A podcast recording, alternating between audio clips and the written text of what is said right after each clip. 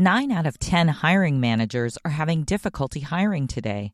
Robert Half is here to help. At Robert Half, we know talent. Visit RobertHalf.com today.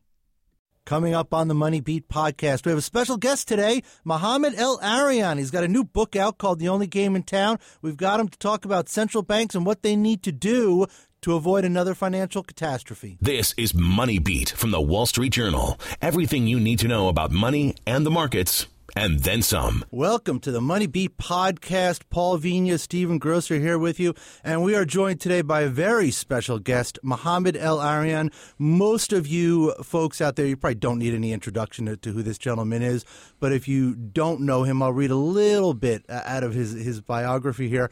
Uh, he is the chair of President Obama's Global Development Council. He is the chief economic advisor at Allianz, which is the corporate parent of PIMCO and he is a contributor editor at Financial Times. He's written for Bloomberg. He was uh, the whereas at the IMF, he was the deputy director at the International Monetary Fund, a managing director at Salomon Smith Barney, president and CEO of the Harvard Management Company. I could go on and on. I don't really need to. I, I don't think. Mohamed, how are you?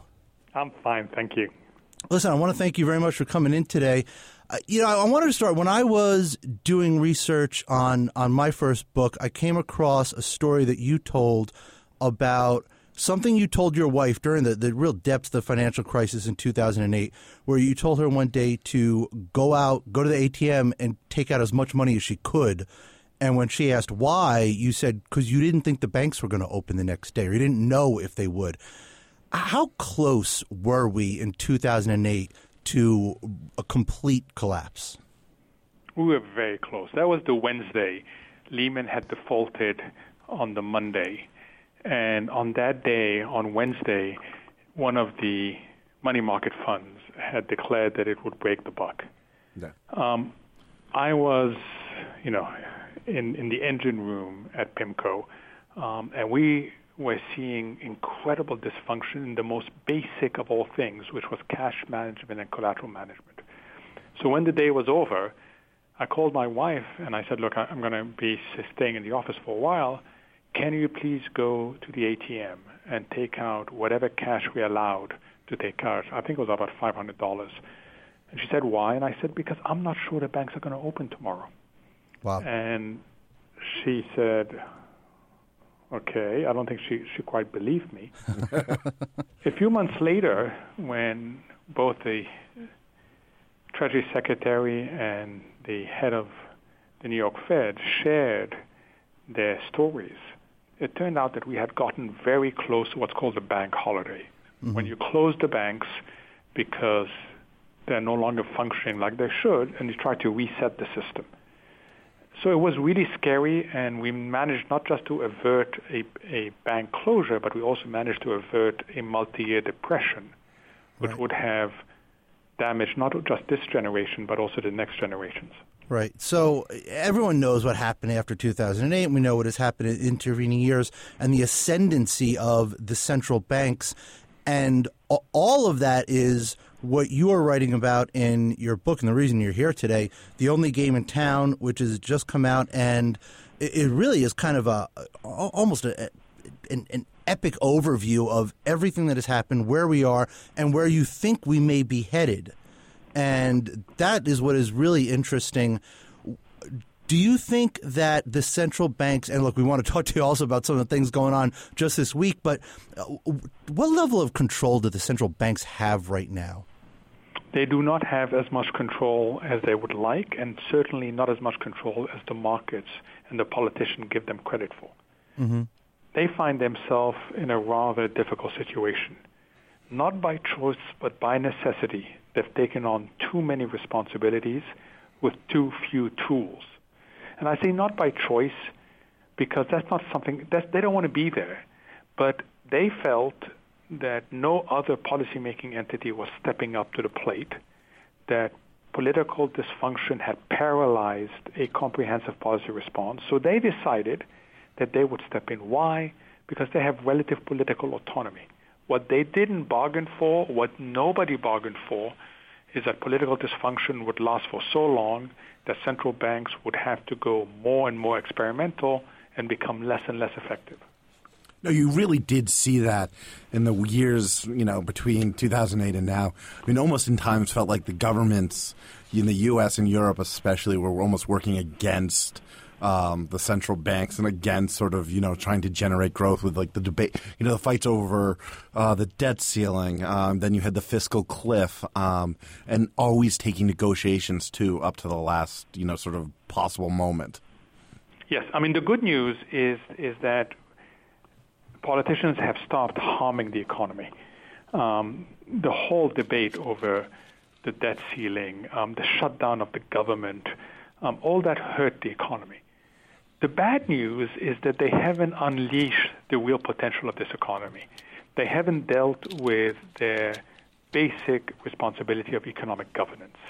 And as a result, we've over relied on central banks and we are now dealing with the consequences of using an imperfect tool. It's a little bit like you going to the doctor and she or he doesn't have the right medication but gives you another medication that right. can dull the pain for a while and every time you go back they double they double or triple the medication but don't deal with the structural impairment and at some point you as the patient will start worrying about the side effects and that's where we are today yeah, you know, it, it seems to me, especially in the markets, that what you're seeing is this this the crux of the fact that what we are just talking about that the the governments have basically not done their jobs and the central banks have overcompensated. In the markets, they were they seemed fine with that for a long time, uh, especially in the equity markets. They were happy with the central banks taking this leading role because it just meant that rates were going to be cheap and, and money was going to be flowing easily right now, 2016, January, excuse me, January into February, it seems like we are, and we've been at this point before and it hasn't actually happened, but it seems like once again we're at the point where that turn in policy has to come. yeah, so so you know it's really interesting to to see what has happened. So you're absolutely right. For a very long time, equity markets treated the central banks as their BFFs, their best friends forever whenever we had volatility, the taper, the taper tantrum, a few Chinese concerns, central banks would come in with reassuring words and actions as well. So, so markets got conditioned to trade on central banks rather than trade on fundamentals. And there was a massive decoupling between financial asset prices and fundamentals. And there was also a massive decoupling between risk taking. Right. Lots of risk taking in the financial sector, very little risk taking by corporations who, prepare, who prefer to sit on their cash earning zero at the bank or to give it back uh, through share buybacks. There's a limit to how much you can decouple prices from fundamentals. And that limit was reached when concerns started to mount about the health of the global economy, when we started to see certain central banks less willing to play this game, including the Fed. And when we no longer had the patient pools of capital willing to step in and buy things countercyclically. And that's why we've had this enormous volatility. I'll give you a simple statistic. So far this year, all but five sessions in the Dow has seen intraday volatility of more than 100 yeah. points. And, and, that's, that's quite a statement about the rising volatility in financial markets. No, one of the questions too, in, in you sort of touch on uh, on this in the in the book, is you know this is uh, you know sort of we're we're rewriting you know sort of history, and what we're seeing kind of now um, is some really like some trading and some you know asset classes, you know, sort of moving. Like you talk about bonds and where you know uh, the yields on bonds. You talk about the you know the sort of how uh, oil and uh, stocks are sort of moving in tandem that that don't really make sense or historically haven't made sense before. Correct. I mean, I can give you a whole list of anomalies. Um, you know, central banks going negative on their policy rate. Right. Japan joined the ECB about a third of outstanding government debt now trades at negative nominal yields. Right. You want to you want to give you you want to lend your money to the governments, you have to pay something to do that. oil and equities. Not oil, only is the correlation very strange, but lower oil prices that play that are an immediate tax cut for the consumer are now viewed as a curse, not as a blessing. Yeah. We've had uncharacteristic policy slippage in China. We have anti-establishment political movements defining the political landscape. Now, I can provide you an explanation for each of these, but that would be misleading. They all speak to something much bigger, which is that the current path we're on of frustratingly low growth and the repression of financial volatility by central bank, that path is getting exhausted. Right. And and all this uh, these are signals of this process. I think at one point in the book you refer to what Mario Draghi did when he uh, used his whatever it takes rhetoric. Excuse me, folks. You called it a magic trick. Is the magic trick wearing off? Yes, I mean the problem with magic trick is that they involve a certain amount of diversion.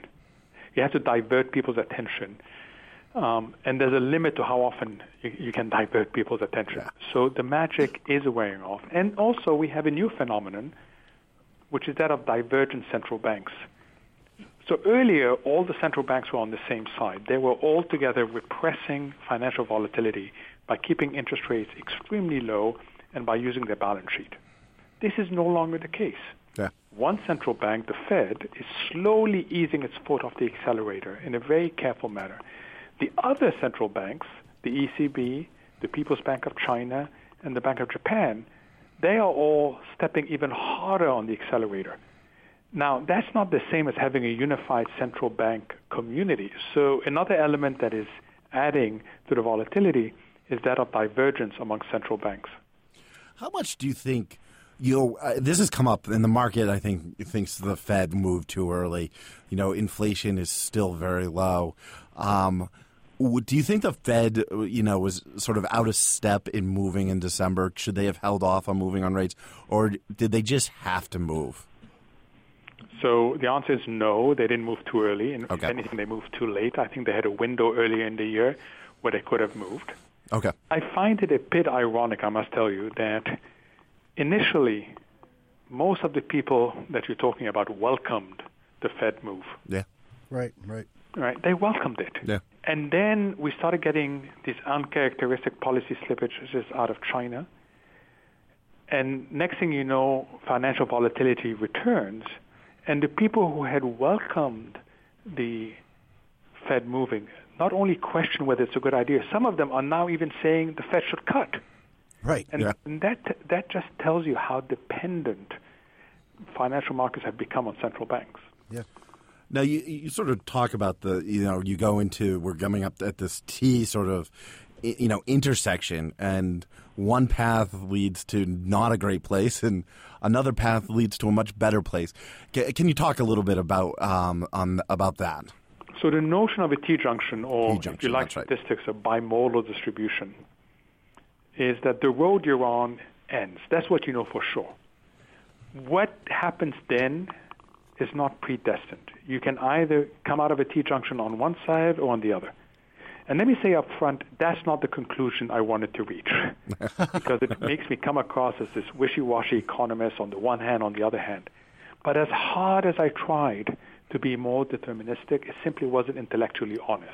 Mm-hmm. The reality is that we control these choices. By we, I mean governments, corporations, and households. There are decisions we can take to make sure that we come out of the T on the right side, which means that we have higher inclusive growth and genuine financial stability. Alternatively, if we don't make the right decisions, we will come out on the wrong side, which means not just low growth, but recession and the return of financial instability. I would love to tell you that we're going to end up on this particular road, but the reality is that the only thing I know for sure is that the road we're on is ending, And where we go from there depends on our choices. Mohamed El-Erian, the name is the only game in town. It came out, landed January 26th from Random House. This has been the Money Beat podcast. Paul Vigna, Stephen Grocer. That wraps up part one of our interview. Come back for part two. Enjoy our shows on your device. Look for us on iTunes, Stitcher, and at WSJ.com slash podcasts. This message comes from Viking, committed to exploring the world in comfort. Journey through the heart of Europe on an elegant Viking longship with thoughtful service, destination focused dining, and cultural enrichment on board and on shore. And every Viking voyage is all inclusive with no children and no casinos. Discover more at Viking.com.